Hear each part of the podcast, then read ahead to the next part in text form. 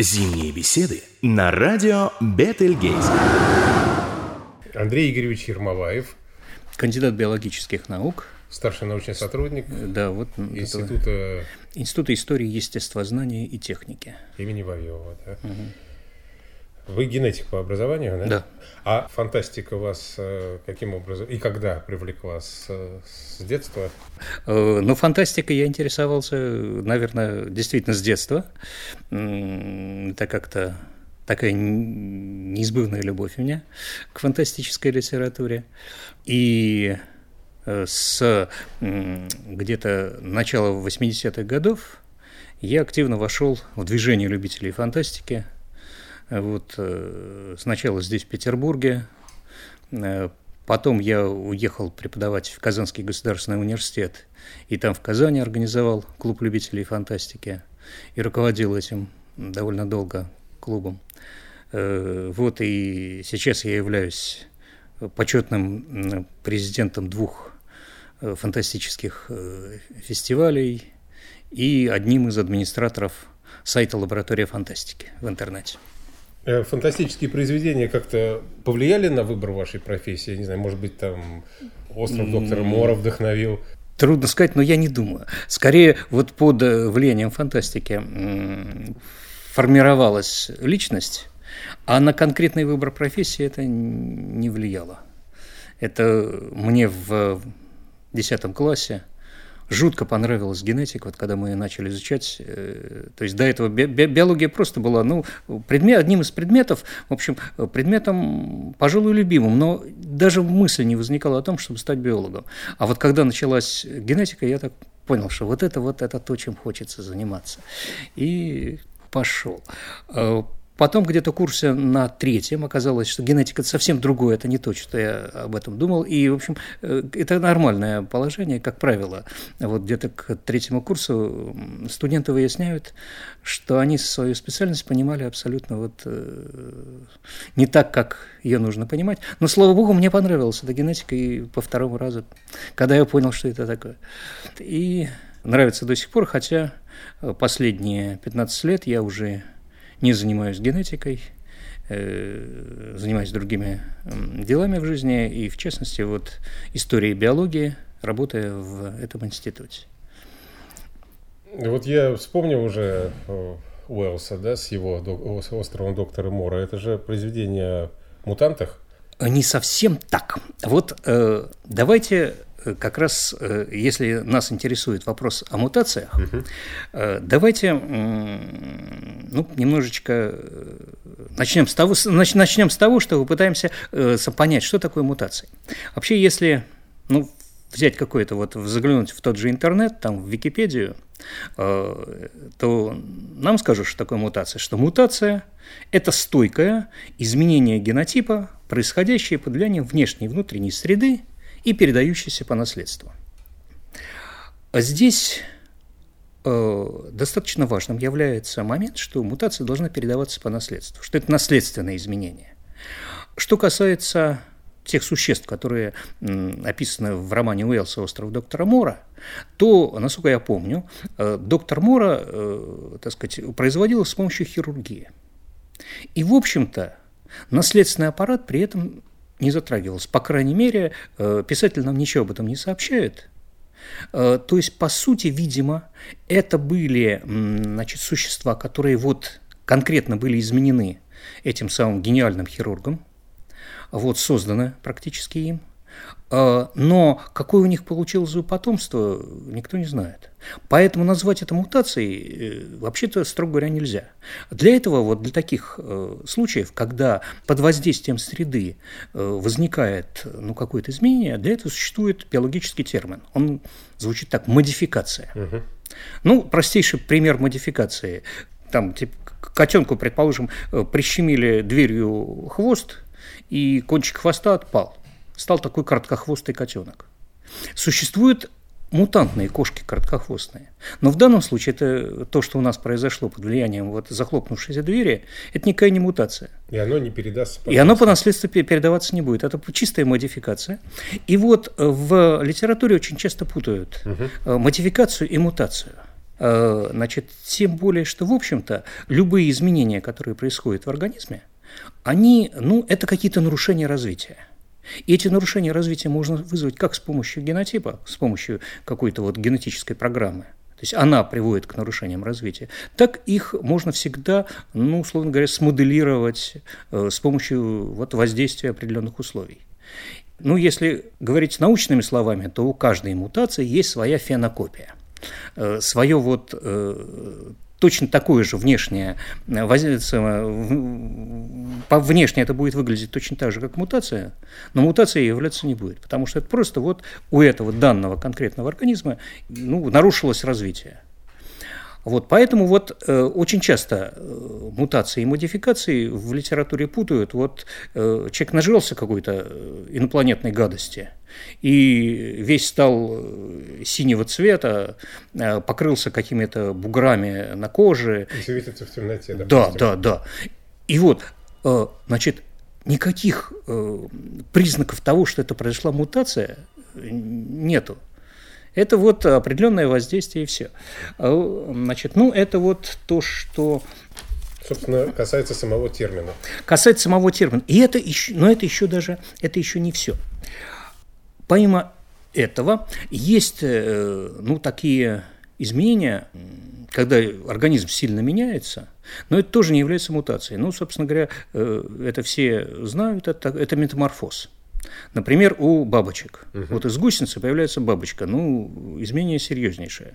И, в общем, по, по наследству передается, потому что в каждом поколении гусеница будет превращаться в бабочку. Но, опять-таки, это тоже не мутация, это заранее заложенный, такой вот, заранее заложенная перестройка организма. И, кстати, фантасты в этом плане ее используют довольно активно. Например, у Булычёва в этом пути, космическом путешествии «Алисы» там на какой-то планете они нашли огромных рыб, нет, вернее, маленьких рыб, которые начали расти, расти, выросли, как совершенно огромные существа, а потом, про, это сказать, они обнаружили в бассейне одни пустые оболочки. И только Алиса догадалась, что оттуда вот вылупились маленькие-маленькие лягушата. Это, это тоже метаморфоз, вот, никакой мутации не произошло. А... Настоящие мутации – это когда под, влия... под влиянием чего-то происходит изменение, неожиданное изменение генотипа. Ну, проще всего это представить. То есть мы сейчас знаем, что чаще всего это происходит с тем, что изменяется немножко структура ДНК. Вот. Но это знание пришло к нам только во второй половине двадцатого века, а генетика существовала и до того. И то, что тогда не знали, что это связано с ДНК, ничуть генетикам не мешало. Генетики знали, что есть все равно генотип, генетическая программа. И вот э, нечто нарушает эту генетическую программу, и какой-то ген начинает неправильно работать. Ну или, что обязательно неправильно, не так, не так, как обычно. И под влиянием этого происходит какое-то изменение. Самая знаменитая мутация здесь э, – это Томас Хант Морган обнаружил, что у дрозофил у них нормально в норме такие красново- красненькие угу. глаза, вот, и обнаружил среди них белоглазых мух. В природе, в общем, практически не встречающихся. И вот такие белоглазые мухи, мутация white, э, белой, она, в общем, впоследствии привела Моргана к построению его хромосомной теории наследственности. Это была первая мутация. Угу. Известны случаи, когда фантасты предсказывают, это не часто бывает, но предсказывают какие-то вещи, которые потом открываются учеными или изобретаются. Вот в истории фантастики были какие-то вещи, предвосхищающие открытие того же Моргана? Я, по крайней мере, сходу мне не приходит в голову таких книг, которые бы Моргана предвосхищали. Конечно, могло что-то быть. Это же, собственно говоря, мы... Томас Хант Морган, значит, начал, так сказать, создавать свою теорию в тысяча девятьсот десятом году.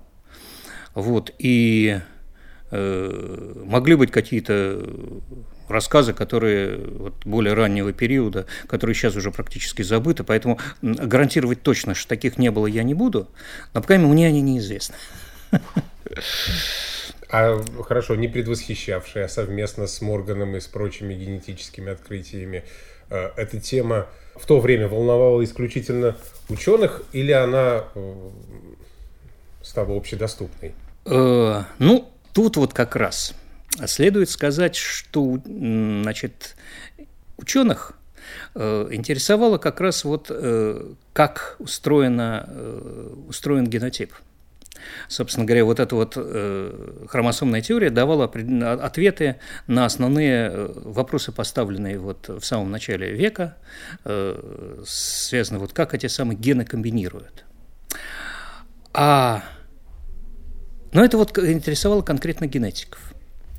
Вот такой достаточно узкий слой даже среди ученых. А широкие круги, как широкие круги биологов, так и широкие круги читателей, интересовало, в общем-то, нечто другое. Интересовало, на чем основана изменчивость. Почему, под какими причинами организмы изменяются. И вот тут мы как раз переходим действительно к этой самой мутации, потому что этот термин был в этом значении впервые употреблен таким голландским ботаником Гуго де Фризом. Вот Гуго де Фриз в первые годы двадцатого века создал мута- свою мутационную теорию. У него тоже можно найти предшественников. В частности, двумя годами раньше, в последние годы девятнадцатого века, подобную же теорию создал петербургский ботаник Сергей Иванович Коржинский. Но он, к сожалению, умер вот как раз в тысяча девятисотом году и не смог продолжить свои работы. И он то, что мы сейчас называем мутацией, называл другими словами.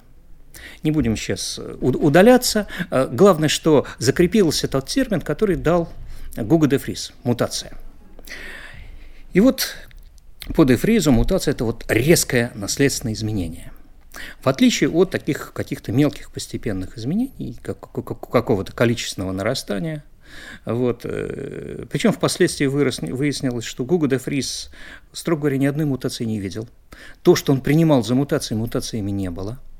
То есть построил свою теорию, в общем, на ложном материале, но при этом основные положения уловил, в общем, вполне верно. И дальше биологами эта самая мутационная теория разрабатывалась. И вот это вот произвело как раз на современников очень большое впечатление. Значит, и писатели тоже. Вот они очень быстро взяли на вооружение этот термин и начали всячески говорить о мутантах. Ну и, собственно говоря, дальше все развитие шло, наверное, параллельно. Генетики изучали с биологических позиций мутации, а фантасты пытались представить, до каких периодов это может, так сказать, может дойти. В довоенное время этот термин активнейшим образом использовался. И, например, так сказать, очень забавные мутанты, их придумал Генри Катнер в цикле «Мы Хогбины». Там котел с неприятностями, психологическая война и так далее. Правда, эти мутанты не имеют, в общем, никакого отношения к реальности, но такие очень запоминающиеся мутанты. Вот. Запоминающиеся чем? Ну, они были совершенно фантастичны, эти мутанты. Они там жили тысячи лет. Вспоминаю, вспоминали о том, как им что-то говорил Роберт Бэкон. И вообще образовались якобы во времена Атлантиды. Атлантида погибла от того, что там как раз использовали атомную энергию. Вот эта атомная энергия привела к появлению мутантов, а потом там все у них взорвалось, и Атлантида погибла. При этом, в общем, Генри Катнер, я не думаю, что во все это хоть на минуточку верил. Он создавал вот именно такой юмористический цикл, немножко, может быть, даже сатирический. По крайней мере, в отношении описания современности там явная сатира проглядывает. В отношении мутантов вполне возможно тоже. Вот. Но мы до сих пор помним такое произведение, как «Пасынки Вселенной» Роберта Хайнлайна, которое было на рубеже тридцатых и сороковых годов написано, и «Космический корабль», да, и воздействие радиации, да, на часть экипажа, от да. этого он становится либо многоногим, многоруким, либо двухголовым. Да, там, там, там куча мутантов. Причем вот там у Хайнлайна, это Хайнлайн вообще был, он человеком абсолютно научного склада, поэтому к нему у меня претензий вообще никаких. То есть там все описано очень даже хорошо. И, и в общем, на уровне тех понятий абсолютно все правильно. Вот. Но, ну, да, но я говорю, что часть авторов, вот как Хайнлайн, пытались описывать это с научных позиций, а для части авторов эта э, мутация стала совершенно другим. И в очень большой степени здесь сработала культура комиксов, которая в Америке была распространена в двадцатые-тридцатые годы, ну, то есть она и до сих пор распространена, вот, но тогда это было вообще такое социальное явление, вот, и комиксы очень сильно повлияли на, на культуру американскую тогда. И значит, если был нужен какой-то необычный герой, то проще всего было объявить его мутантом. При этом э, вот авторах этих комиксов там наука не интересовала совершенно. При этом э, вот эти мутанты, они не очень сильно отличаются от сказочных персонажей. Вот со, на днях совершенно по телевизору показывали мультфильм «Карлик нос», и, собственно говоря, вот злая волшебница произносит заклятие, и красивый юноша превращается в уродливого карлика с огромным носом. Можно ли это назвать мутацией? Ну, во-первых, мы не знаем, передаст ли он по наследству, правда. Но предположим, что заклинание, так сказать, заключало в себе его потомство. Предположим. То есть формальные признаки мутации есть резкое изменение, которое передается по наследству. Но можем ли мы признать это за настоящую мутацию? Я бы назвал это волшебная мутация. Вот, кстати, Гауф, угу. автор да, да, «Карлика носа», он, эта тема его волновала. Можно еще вспомнить Калифа Аиста и заклинание «Мутабор», которое тоже напоминает, нам говорит, о мутации. Да-да-да, то есть вот эта вот проблема изменчивости э, живых организмов вообще и человека в частности, она интересовала ч- человечество всегда. То есть поэтому это неизбывный интерес. И границы этой изменчивости тоже, в общем, всегда пытались выяснить. Начиная с э, древних греков, а наверняка и намного раньше, просто от более ранних периодов почти не осталось источников. Вот. Но греков это точно интересовало, они этим занимались, думали над этим, э, греческие философы. И вот такие волшебные мутации, они э, в достаточной степени распространены. Если причем говорить о волшебных мутациях, то э, одну из таких мутаций мы можем найти в книге, которая знакома каждому христианину. То есть, если мы откроем Библию, в самом начале первой книги Моисеевой, когда змей соблазняет Еву съесть яблоко, дальше следуют слова. «И сказал Господь Бог э, змею, за то, что ты сделал это, проклят ты перед всеми скотами и перед всеми зверями полевыми. Ты будешь ходить на чреве твоем и будешь есть прах во все дни жизни твоей». То есть предполагается, что до этого змей не был пресмыкающим, змей, а ходил на ногах. Змей ходил на ногах. Змей однозначно ходил на ногах. И вот это результат вот божественного проклятия, то есть произошло некое внешнее воздействие, появилось устойчивое изменение, и это изменение однозначно наследственно, так сказать, все змеи до сих пор, так сказать, ног не имеют. То есть под описание мутации подходит. Другое дело, что мы понимаем, что это описывается нечто другое. Но, в общем-то, если не брать в, во внимание, какую, на какую конкретную структуру было произведено это воздействие, то перед нами, перед нами в общем-то, мутация. Вот, и, то есть это тоже, в общем, нормальное описание волшебной мутации. Ну, или мифологической мутации. Я еще потом в одном случае вернусь к Библии. Библия – это замечательный такой литературно-философский памятник. Вот. Поэтому давайте разделять волшебные мутации которые очень э, проявились в литературе, и все эти самые э, Человеки-пауки, Человеки-мухи, они вот явная волшебная мутация. Вот только если раньше э, волшебник произносил закля- заклятие, и это происходило с человеком, то теперь э, ну, человек там что-нибудь там съел или подв- подвергся радиации. Э, но я вам точно скажу, что ну, такого не просто не бывает. А такое не может быть в нормальном логическом мире по всем параметрам, в отличие от реальных мутаций, которые действительно возникают постоянно и которые окружают нас. Ну, на что сейчас вот перейти? Вы сказали, что да, давайте разделять волшебную мутацию, и давайте тогда скажем, от чего ее надо отделять. Да? Давайте. Вот есть определенная программа развития человека, она записана в генотипе. Ну, мы вполне себе представляем усредненного человека, что у него, какие параметры, и периодически возникают определенные мутации. Носители этих мутаций ходят вокруг нас, и, значит, иногда это совершенно, в общем, мало отличающиеся от нас люди, с, причем ярко выраженным каким-то признаком. Например, есть такая мутация белая или седая прядь волос.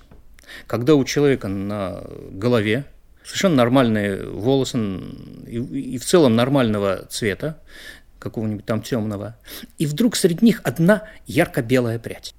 Я вот таких людей реально, так сказать, с ними, с ними знаком, а в истории это описано, и такие те самые люди известны со Средневековья, что вот они, они возникают периодически, передают свою прядь по наследству.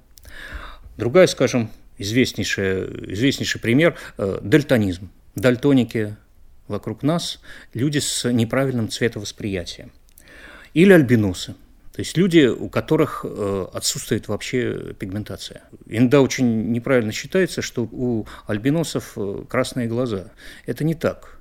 У них нет красного пигмента, у альбиносов.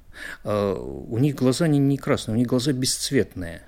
Но, так сказать, сквозь этот глаз, поскольку он совершенно бесцветный, сквозь него полностью просвечивает это самое... Кровеносный сосуд. Да, вот эта самая оболочка этого глаза, пронизанная кровеносными сосудами, а кровь красная. И это не специальный какой-то пигмент, а это просто вот, так сказать, признак гемоглобина. Убрать гемоглобин человек вообще не сможет жить. И вот просвечивающая кровь, она выдает такой красноватый цвет глаз. Вот, и опять-таки, то есть, наверное, это все, все это встречали. От этих реальных признаков не так сложно перейти к каким-то фантастическим преувеличениям.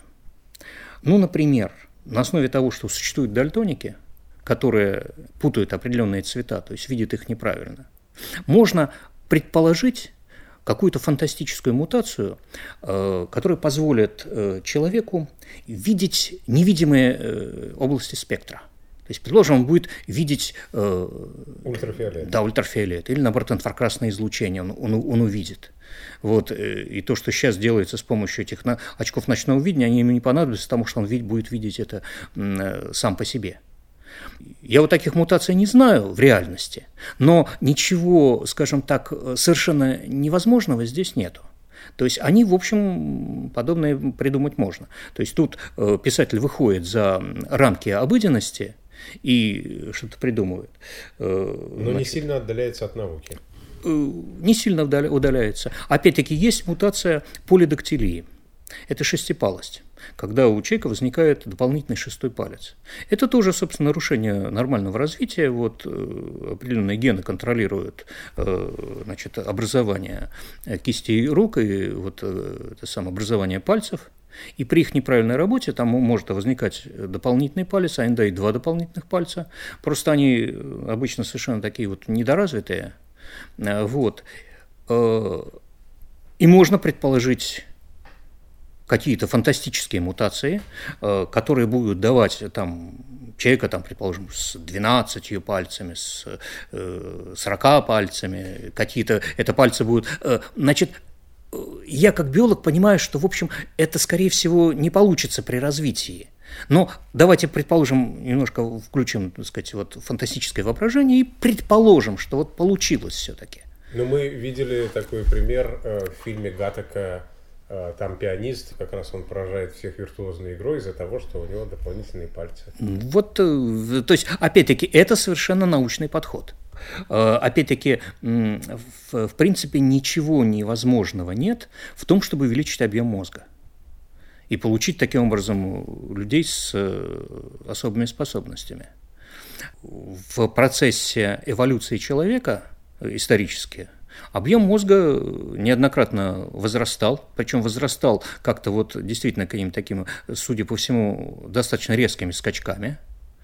И с чем это было связано, не вполне понятно.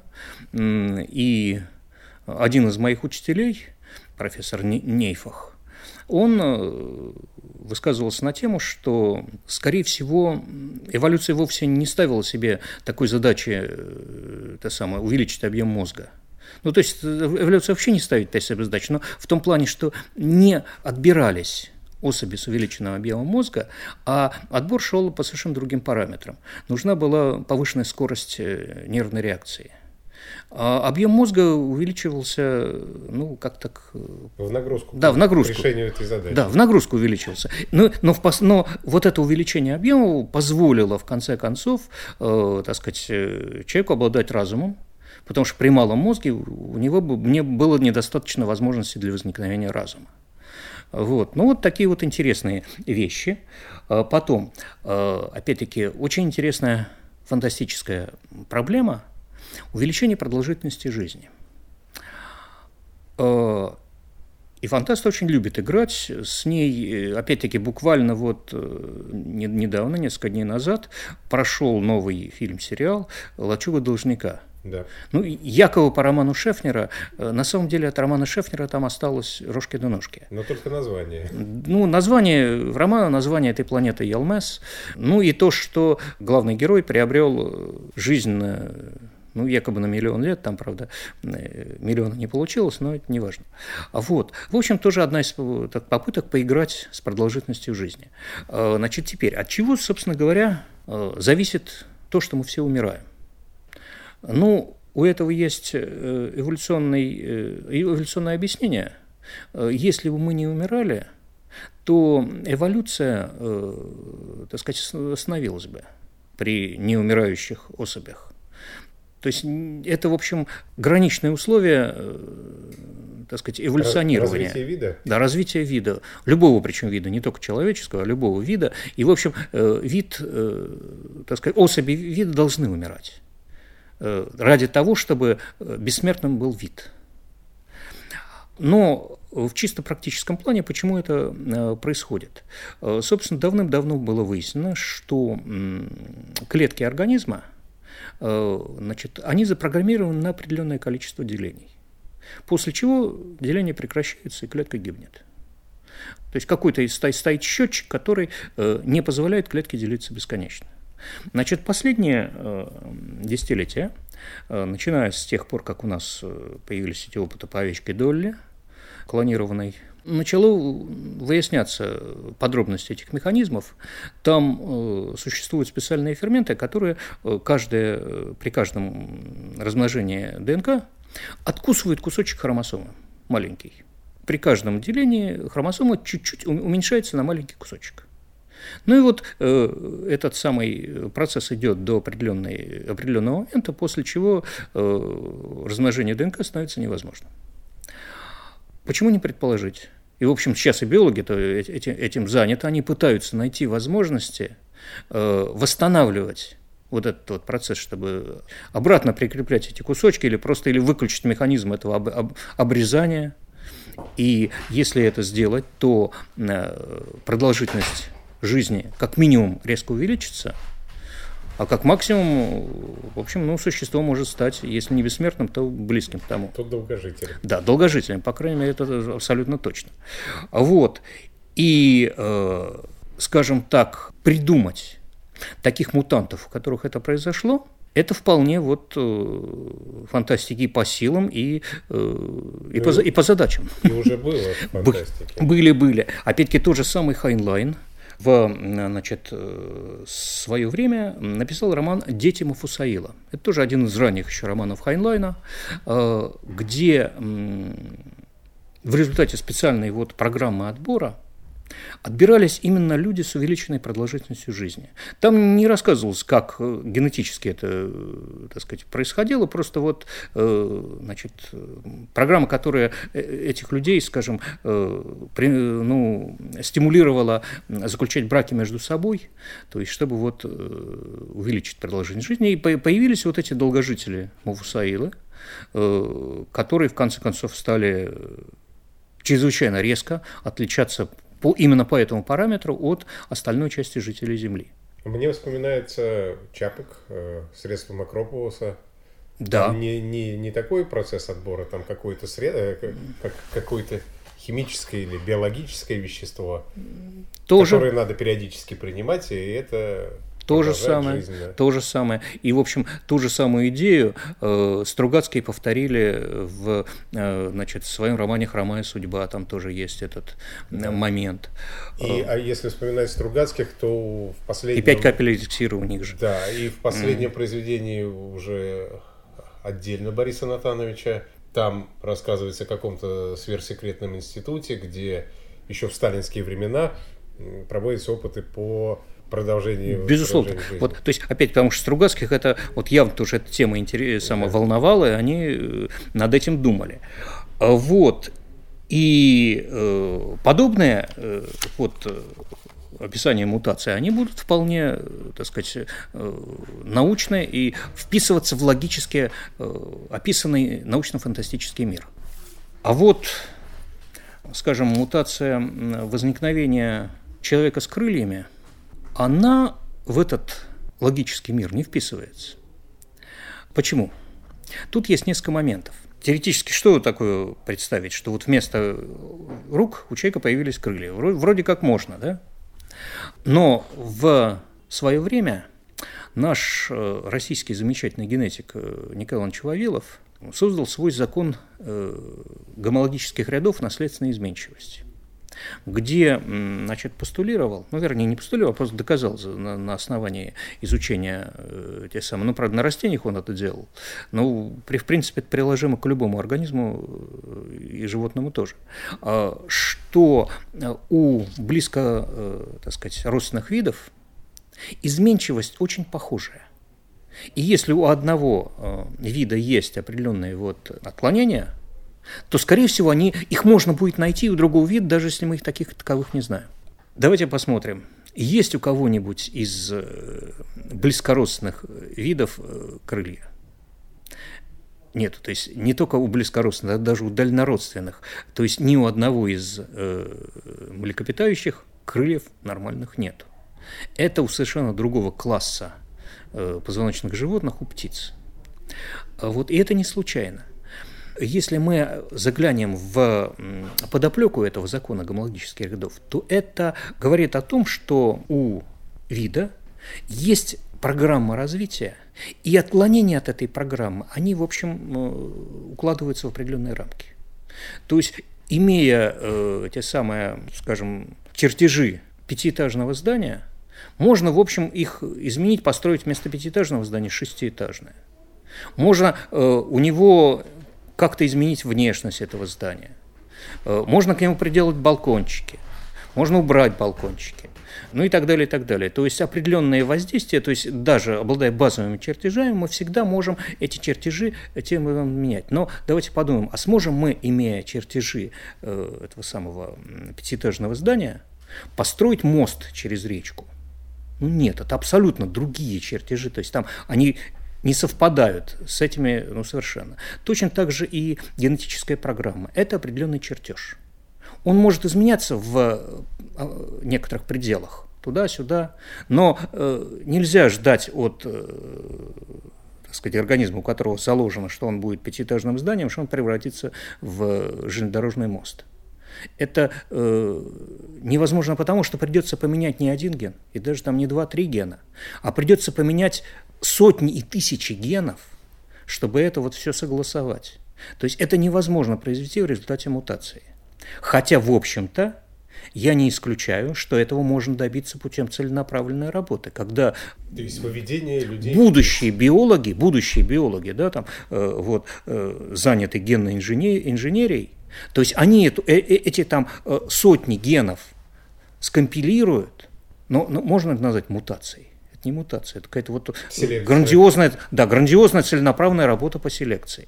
Вот, то есть, это, ос... да, напоминает Уэллса, опять же, первых людей на Луне, где селениты были специально выведены для определенного рода. Ну, то есть, опять-таки, вывезенных тоже мы можем этих самых вот примеров о том, как это происходит с выведением. У меня вот тут выписано много. Их на самом деле да, намного больше, чем примеров, когда изображаются мутации. С вот этими самыми, назовем это генно-модифицированные организмы. Вот это сейчас такой устойчивый термин. Об этом пишет Сергей Лукьяненко. У него есть роман «Геном», роман «Танцы на снегу», это самое, и другие э, романы. Об этом Павел Шумил, Шумилов или Шумил, э, в, это питерский автор. У него есть серия про дракона, «Одинокий дракон», «Последний повелитель». Там тоже практически вот эти, этот дракон вы, сам сделан с помощью генной модификации, целенаправленной. Э, Что там еще? «Дивный новый мир» у Хаксли, такая классика. Там тоже вот постоянная селекция идет. Ну и так далее, и так далее. Не будем все перечислять. Но это не единичная мутация. Мы возвращаемся к человеку с крыльями. Теперь, даже если мы выведем, у человека появятся крылья вместо э, рук, сможет ли он летать? Здесь сущность в том, что для того, чтобы вот этими крыльями двигать и опираясь на воздух, во-первых, необходимы очень сильные грудные мышцы, которых у человека нет. То есть сил, силы рук, имеющиеся, недостаточно. И, то есть практически у человека вот на груди должны нарасти громадные мышцы. То есть человек, изменится у него не просто станут крылья вместо рук, а у него изменится вся структура тела. Это раз. Для того, чтобы летать, птицы имеют множество приспособлений. У них, в частности, очень утонченные кости. Они очень сильно пустотелые внутри. То есть придется облегчать организм человека, а после того, как мы облегчим кости, человек не сможет поддерживать вертикальное положение тела, вот такое высокое. То есть тут столько, то есть он практически он превратится в нечеловека.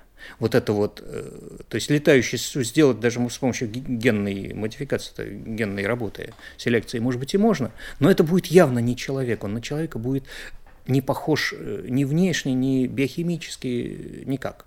Ну, разве что, может быть, у него мозги сохранятся человеческие, а может и не сохранятся.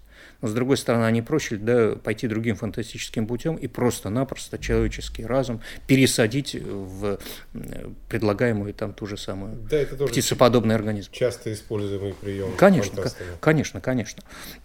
А в случае, если мы Ихтиандра вспомним, да, человека с жабрами, такая же сложная да, ситуация? Ну, на самом деле... Такая же сложная в том плане, что с помощью мутации это, этого не достигнуть.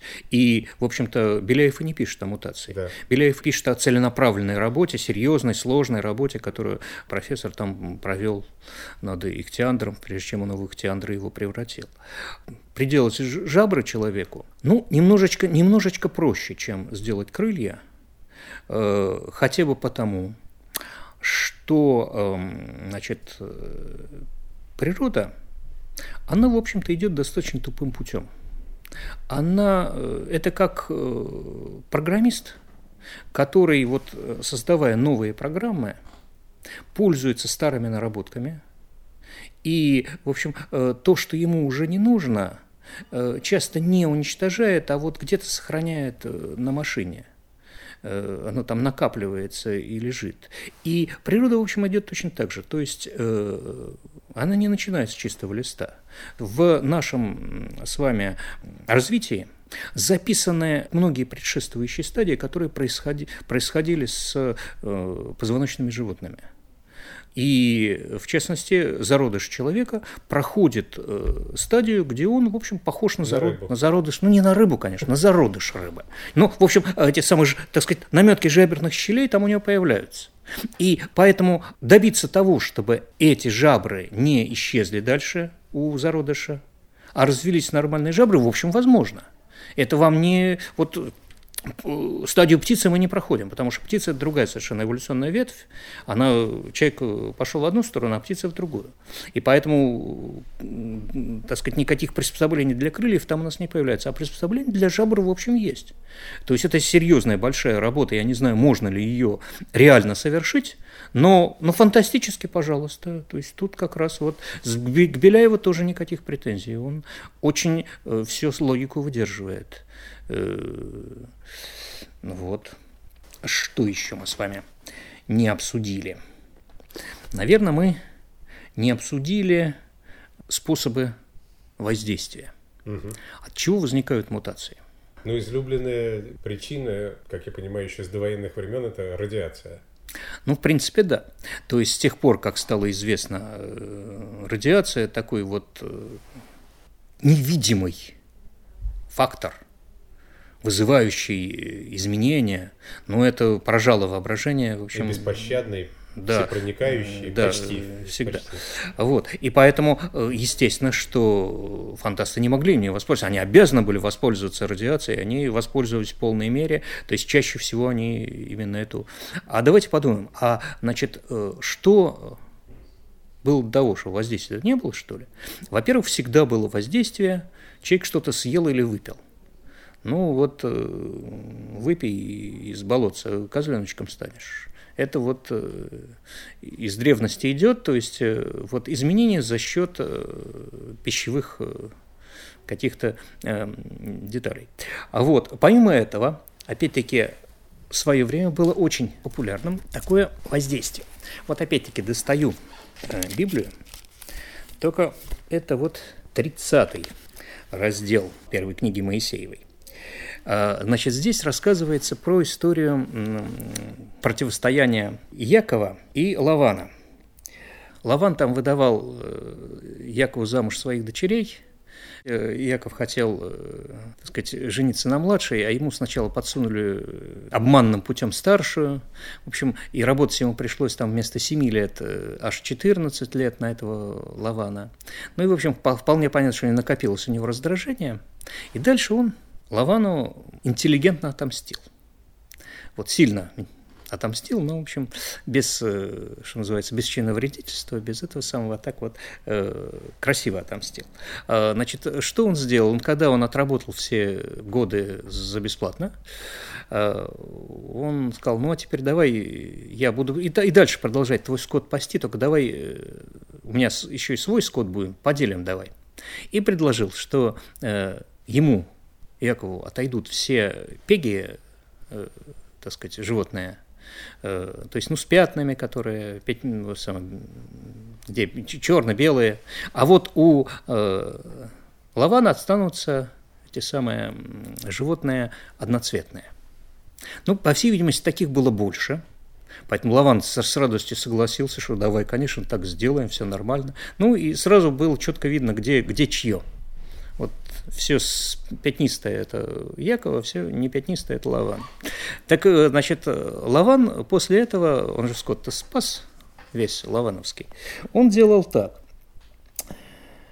«И взял Яков свежих прутьев тополевых, миндальных и яворевых, и вырезал на них белые полосы, сняв кору до белизны, которая на прутьях. И положил прутья с нарезкой перед скотом в водопойных корытах, куда скот приходил пить, и где, приходя пить, зачинал пред прутьями. И зачинал скот пред прутьями, и рождался скот пестрый, и с крапинами, и с пятнами». Ну, то есть, видел пятнистую, так сказать, сам, полосатую палку, и, соответственно, то же самое рожал. Значит, «И каждый раз, когда зачинал скот крепкий, Иаков клал прутья в корытцах перед глазами скота, чтобы он зачинал пред прутьями, а когда зачинал кот слабый, тогда не клал. И доставался слабый скот Лавану, а крепкий Иакову». То есть принцип такой, что вижу, то и рожаю. Кстати, это потом сохранялось, в общем-то, тысячелетия. Да, еще недавно можно было услышать, мы здесь находимся в нескольких шагах от Кунсткамеры, рассказы о том, как вот опасно беременным женщинам да, ходить, смотреть да, на да. заспиртованных уродцев, да. поскольку они таких же и родят. Таких же и родят, да. Что вижу, то рожаю. Вот, поэтому беременную женщину надо было вот держать в помещениях, чтобы она, не дай бог, ничего там непотребное не увидела. Вот. То есть вот практически еще вот в начале двадцатого века все это сохранялось, сейчас как-то не слышно. А вот... Последний раз я где-то в семидесятые годы двадцатого века да? подобные рассказы. Ну, я уже не, не слышал, да, ну, ну вот, вот самое. Вот так, так, такая, это самое, такое воздействие. Значит, и мы, естественно, с своих позиций можем, так сказать, это воздействие классифицировать, опять-таки, как мифологическое или как волшебное воздействие. Вот. Хотя для тех людей, которые тогда жили, оно представлялось совершенно реальным. Они, им казалось, что так оно и происходит. Вот. Но вообще-то, на самом деле, если, значит, подходить с позиций вот научных, то здесь любое воздействие, которое приведет к самодвижению молекул в этой самой молекуле ДНК. Движение, само, так сказать, пере, атомная перестройка в молекуле ДНК. Естественно, что проще всего этого добиться с помощью радиации. То есть радиация, так сказать, заряжает энергией отдельные атомы, они начинают это самое, перестраиваться, радикалы выпадают из ДНК и так далее, и так далее. Вот. Но чем еще можно этого добиться? Химическим воздействием. Химические мутагены существуют. Тепловым воздействием. Тепло э, тоже приводит к определенному этому самому э, неоднозначности поведения молекул. Другое дело, что э, почему тепловые воздействия мы обычно не э, учитываем, потому что для того, чтобы там начались какие-то хромосомные перестройки, температура должна быть достаточно высокая. А, извините, если у нас температура выше сорока градусов белка. повышается, да, то все, кирдык и, и никаких мутаций. Вот. Но, в общем-то, опять-таки, именно за счет этого, поскольку все-таки определенные атомные переходы всегда идут, то есть поэтому даже если мы человека от всех воздействий, так сказать, освободим, будем держать его в свинцовой камере, где никаких, никакой радиации, значит, поить исключительно там дистиллированной водой и так далее, и всю пищу, так сказать, чтобы там, не дай бог, ни одного мутагена не было, даже в этом случае мы не добьемся того, что у человека не будут происходить мутации. Вот в, собственно, в программе развитие заложено то, что иногда мутации будут возникать. Пусть с меньшей частотой, но они будут возникать. То есть радиация всего лишь резко повышает частоту мутирования, она их не вызывает из ничего. Мутации бы без нее происходили. Просто при ней они происходят в десятки раз чаще, и все. А насколько вот эти инструменты, как радиация, химия, насколько они тонкие? Это не вот облучение, это не забивание микроскопом гвоздей. Насколько адресно это воздействие? Значит, воздействие вот это вот на самом деле совершенно не адресное. И это всего лишь, значит, то, что с определенной частотой тот или иной ген мутирует. Но сказать, что вот мы вот облучаем определенную там хромосому, и должны произойти такие-такие мутации? Нет, абсолютно невозможно сказать. Значит, более того, значит, если в первую половину двадцатого века казалось, что вот попадание кванта энергии в молекулу ДНК, значит, ее возбуждает, и вот именно в этом месте, куда квант попал, там происходит мутация. Потом оказалось, что все не так. Вот вначале это была вот, действительно так называемая теория мишени. Угу. Вот есть известнейший, так сказать, и советский, и, и международный генетик Николай Владимирович Тимофеев-Рисовский, которого Даниил Гранин написал в повести «Зубр». Вот. И он как раз вот в свое время создавал, один из создателей этой самой теории мишени. Как вот они рассчитывали, сколько нужно энергии, как, так сказать, для этих самых квантов, чтобы они мутации произвели. Значит, позже выяснилось, что значительно сложнее. Наш ленинградский генетик Михаил Ефимович Лобашов еще в тысяча девятьсот сорок шестом году выдвинул так называемую физиологическую гипотезу мутационного процесса. Позже она превратилась в физиологическую теорию мутационного процесса, где показал, что э, мутации э, не являются прямым следствием вот этого самого э, воздействия на хромосом, на, на ДНК, а, значит, имеется сам период после действия, в процессе которого происходят э, клеточные процессы, направленные на восстановление изначальной структуры. И очень часто эта структура восстанавливается. То есть вот квант попал, там что-то оторвалось в этой самой ДНК, но это еще не мутация, все это, клетка это восстановит. А вот иногда эти же вот процессы, которые ведут к этой репарации, они самое, вызывают мутации, но вызывают мутации совсем не в том месте, куда попал этот самый квант энергии, а в каким-то где-то, где-то не очень далеко, но в совсем другом месте.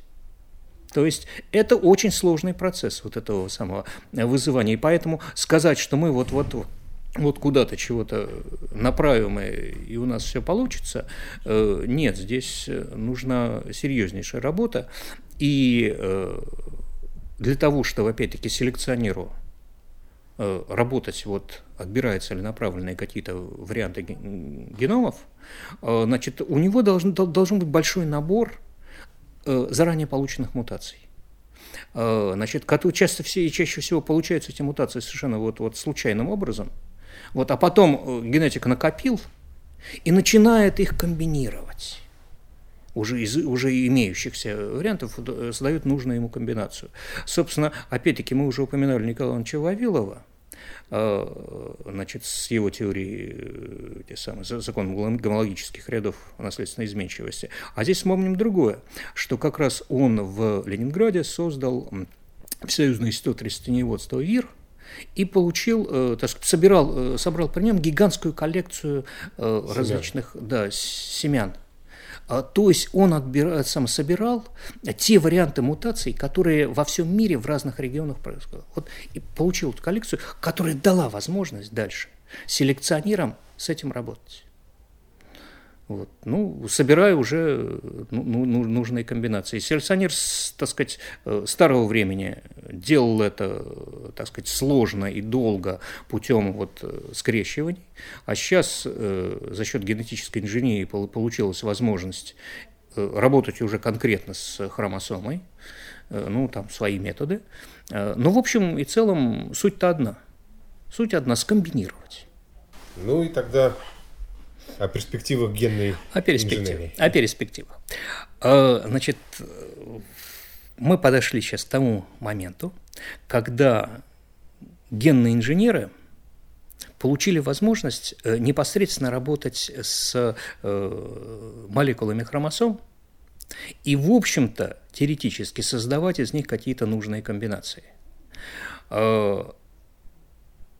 Правда, это вызывает, значит, в обществе не восторг, а скорее наоборот. Вот мы наблюдаем грандиозную кампанию против ГМО-продуктов. Да, и у нас Государственная Дума приняла какой-то закон о запрете ввоза, по-моему. Да, самое. Значит, но мне представляется, что как раз в этом плане Дума-то... Ну, Дума, если и права, то она права с каких-то других позиций. Не с позиции биологии, а с позиции, предположим, экономики. Чтобы она, так сказать, защищает отечественные рынки, там, то, так далее, так далее. Вот. А, значит, что касается, с, я как биолог могу сказать, что за ГМО, скорее всего, будущее. Потому что, в общем-то, Что такое самая эта работа с генами? Это новый вариант той же самой старой селекции. Вот всю жизнь с помощью селекции человек получал какие-то породы животных, сорта растений, там, штаммы микроорганизмов, которые что-то делают. И никого это не пугало. Значит, проблема немножко в другом. В том, что любая, так сказать, новополученный сорт, его надо проверять, все ли там в порядке. В конце концов, может же оказаться, что, значит, там что-то ядовитое получается, чисто биохимически. Вот, это возможно. Вот. И просто как было раньше, что селекционер там двадцать лет тратил на то, чтобы создать новый сорт. И после этого еще это самое, три года этот сорт проверялся, он никуда его не пускали в, так сказать, производство, его просто проверяли. Значит, а иногда и не три года, а пять лет проверка шла. Вот, значит, теперь с помощью методов генной инженерии, предположим, в лаборатории это можно сделать не за двадцать лет, а за полгода. Ну и как вы думаете, вот после этого кто-нибудь будет три года или пять лет это проверять, после того, как за, за полгода получили? Ну, как-то вот э, не убедить э, значит, руководителя, наверное, этой, этой компании, что после того, как вот они получили результат, его теперь настолько надо положить в ящик. То есть жизнь очень ускорилась. И поэтому очень велика опасность, что в, э, так сказать, производство и продажу пойдут не прове- не, недостаточно проверенные э, организмы. Вот в чем опасность генномодифицированных организмов. В скорости их получения. В том, что э, у нас э, не будет хватать э, это самое, запала на то, что это нормально проверить. А не в том, что они сами по себе вредны. Они не более вредны, чем это самое, старые, полученные старыми селекционными методами организм. Вот. Ну, а соответственно, фан- задача фантастики – это э, ставить э, перед человечеством те вопросы, которые могут возникнуть от э, работы с этими самыми генами. И вот, э, значит, в частности, э, Сергей Лукьяненко, наш известный московский фантаст, э, как раз в э, романе «Геном» ставят э, чисто этические проблемы, которые возникают э, от того, что человечество начина, э, если человечество начнет э, собирать людей, э, так сказать, вот, генетическими методами, э, значит, э, при этом у него мир э, достаточно такой и, и, и, самое, и разработанный. Я не скажу, что там все вообще безупречно с генетических позиций, но, по крайней мере, достаточно, чтобы к этому не придираться. Э, значит, а проблемы там ставятся именно этические. Что будет, если человечество, не распадется ли человечество на э, вот эту вот э, подборку искусственно созданных рас? И об этом надо думать. И точно так же задача самоклонирования, к чему оно приведет, вот эта возможность, что мы будем клонировать э, людей, получать их в пробирках, э, так сказать, э, задавая те или иные качества. Э, значит, ну, фантастика здесь на острие проблемы. Да, ну, Гаттаку я уже вспоминал, там тоже разделение человечество на, на две расы: генетически совершенных, искусственно зачатых, и рожденных старым дедовским, прадедовским способом, которые генетически ущербны. Да. Хорошо. Спасибо. Вам спасибо.